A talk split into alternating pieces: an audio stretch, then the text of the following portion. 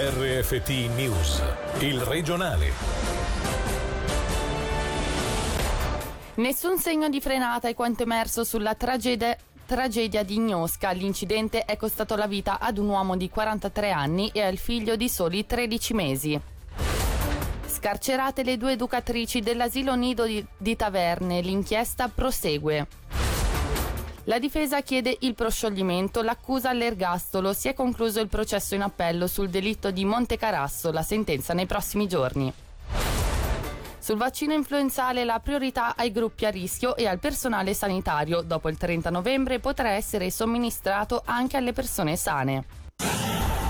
Buonasera dalla redazione. In primo piano la tragedia di Gnosca sull'incidente in cui sono morti padre e figlio. Sentiamo il servizio di Angelo Chiello. Sull'asfalto non c'è nessuna traccia di frenata, il dettaglio riportato dalla regione online che potrebbe aiutare gli inquirenti a capire di più sulla tragedia avvenuta 24 ore fa. Un incidente costato la vita ad un agente della polizia cantonale e al figlio di soli 13 mesi, in auto sul seggiolino posteriore. Lungo il rettilineo percorso ieri sera dal 43enne con un SUV, infatti non ci sono segni evidenti di frenata o comunque nulla che faccia pensare ad un tentativo di arrestare la corsa del veicolo andato a sbattere sulla chiesa in località Spineda oppure di evitare magari un animale sbucato improvvisamente dai boschi nelle vicinanze. Da questo punto di vista, come confermato dal portavoce Renato Pizzolli, non si esclude nulla. Potrebbe essersi trattato di un guasto tecnico, di un gesto estremo, così come di una disattenzione. Tra le ipotesi al vaglio pure il colpo di sonno o un malore improvviso. Quanto ai testimoni, nessuno finora ha risposto all'appello della polizia cantonale. Scarcerate le due maestre dell'asilo nido di Taverne erano state poste in detenzione preventiva il 2 settembre dopo che la polizia aveva scoperto dei maltrattamenti nei confronti dei piccoli ospiti della struttura. Alessia Bergamaschi.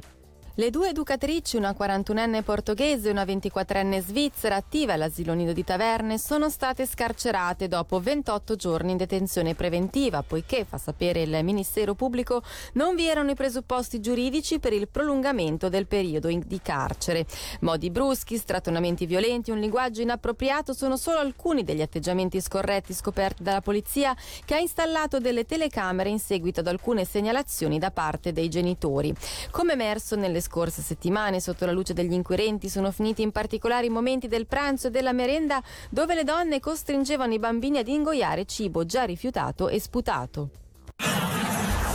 Tutto il contrario di tutto nel processo sul delitto di Montecarasso. Per la difesa che chiede il proscioglimento, la donna era estranea al piano del compagno di uccidere la ex moglie. Per l'accusa invece che chiede l'ergastolo, sarebbe proprio lei ad aver ideato tutto. Sentiamo ancora Alessia Bergamaschi. Si è concluso il dibattimento in appello nei confronti della 41enne russa accusata di assassinio e condannata in primo grado al carcere a vita. Ieri la procuratrice pubblica Chiara Borelli aveva chiesto la conferma della prima sentenza, ovvero l'ergastolo, designando la donna come la mente dell'assassinio. Oggi invece la difesa, patrocinata dagli avvocati Yasar Ravi e Luisa Polli, ha chiesto il proscioglimento poiché la donna sarebbe stata estranea ai fatti. Come riporta la regione, per la difesa non ci sarebbe infatti alcuna traccia del piano negli atti concernenti la donna. Di fronte all'aumento della richiesta, il DSS mette delle priorità. Il vaccino influenzale quest'anno verrà infatti prescritto e somministrato solo ed esclusivamente alle persone a rischio e al personale sanitario fino al 30 di novembre. Poi ne potranno beneficiare anche tutti gli altri. Nonostante sia prevista una fornitura straordinaria, non tutti potranno ottenerlo. Sentiamo il farmacista cantonale Giovan Maria Zanini.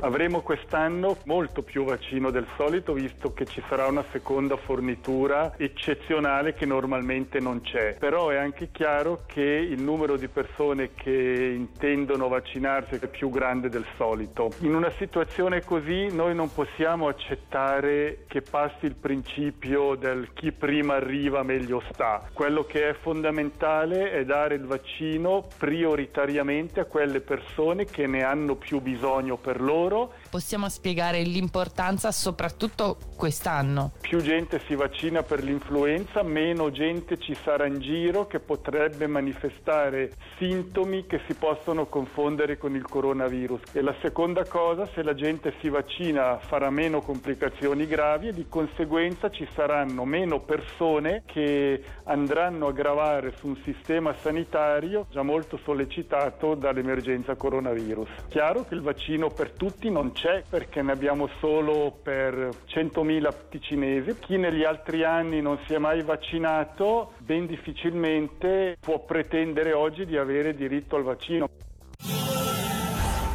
Sarà l'ultima razio, ma nel 2021 il licenziamento è una concreta possibilità. È quanto dichiarato ai nostri microfoni dal presidente di Haiti. Il settore dell'industria ticinese infatti è in grande difficoltà. Sentiamo Fabio Regazzi intervenuto con Margherita Zanatta e Angelo Chiello. Il problema è capire quali sono le prospettive, parliamo di medie, ma grosso modo parliamo di una riduzione dei volumi di quasi la, la metà, quindi questo dà la misura un po' della, della, gravità della situazione. L'industria ticinese è molto orientata all'esportazione, è un aspetto che è ancora più critico perché a livello europeo, ma direi mondiale, la congiuntura si è praticamente fermata e in prospettiva, anche se la situazione dovesse migliorare, non sarà una ripartenza che ci porterà a breve ai livelli pre-Covid. Noi vediamo delle prospettive prospettive più cupe per il 2021. La difficoltà dove sta? Le aziende svizzere partono con una situazione di svantaggio dal profilo dei costi, sono superiori ai nostri concorrenti europei. Abbiamo il franco forte e eh, si genera la metà del fatturato rispetto a quello che era la situazione normale. I costi fissi però rimangono e poi ci sono i costi del personale, c'è ancora l'orario ridotto, ma questa situazione non potrà durare mm-hmm. in eterno, questo potrà portare anche a delle ristrutturazioni che vuol dire dei licenziamenti. Firmato l'accordo fra il gruppo Banca Stato e EFG International, l'operazione nello specifico consiste nel trasferire alla banca cantonale attività ai clienti del settore retail e commerciale di EFG per patrimoni e crediti di oltre 1,2 miliardi di franchi. Come ci conferma il presidente della direzione generale di Banca Stato, non ci saranno licenziamenti. Fabrizio Cieslachievich.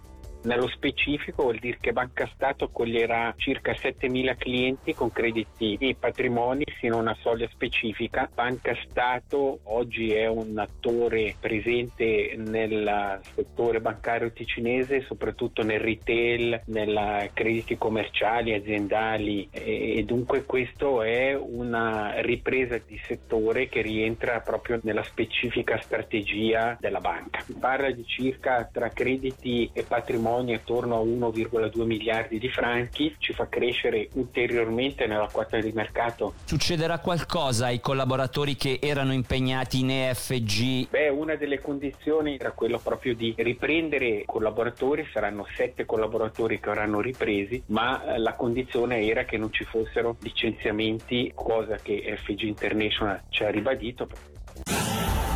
Consolidamento è la parola d'ordine in casa Ticino Rockets per il campionato che scatta venerdì. Anche quest'anno, a causa del blocco alle retrocessioni per la pandemia, la permanenza in Swiss League è già garantita. Sentiamo il presidente dei Rockets, Davide Mottis. Abbiamo trovato tanti altri sponsor che hanno avvicinato la nostra realtà e, e li ringraziamo per la fiducia. Diciamo che a livello sportivo i, i, partner hanno fatto uno sforzo maggiore, ci hanno garantito di metterci a disposizione una rosa più competitiva con dei giovani molto interessanti e con qualche anche elemento di esperienza. Quindi noi siamo sicuramente positivi, abbiamo detto oggi che vorremmo consolidare la nostra presenza in Swiss League, dimostrare che meritiamo questa, questa Swiss League sul ghiaccio, ma soprattutto non vogliamo dimenticare quello che è l'obiettivo fondamentale di questa realtà, che è quella della formazione e lo sviluppo dei giovani. E per oggi dalla redazione è tutto, buona serata. Il regionale di RFT, il podcast su www.radioticino.com.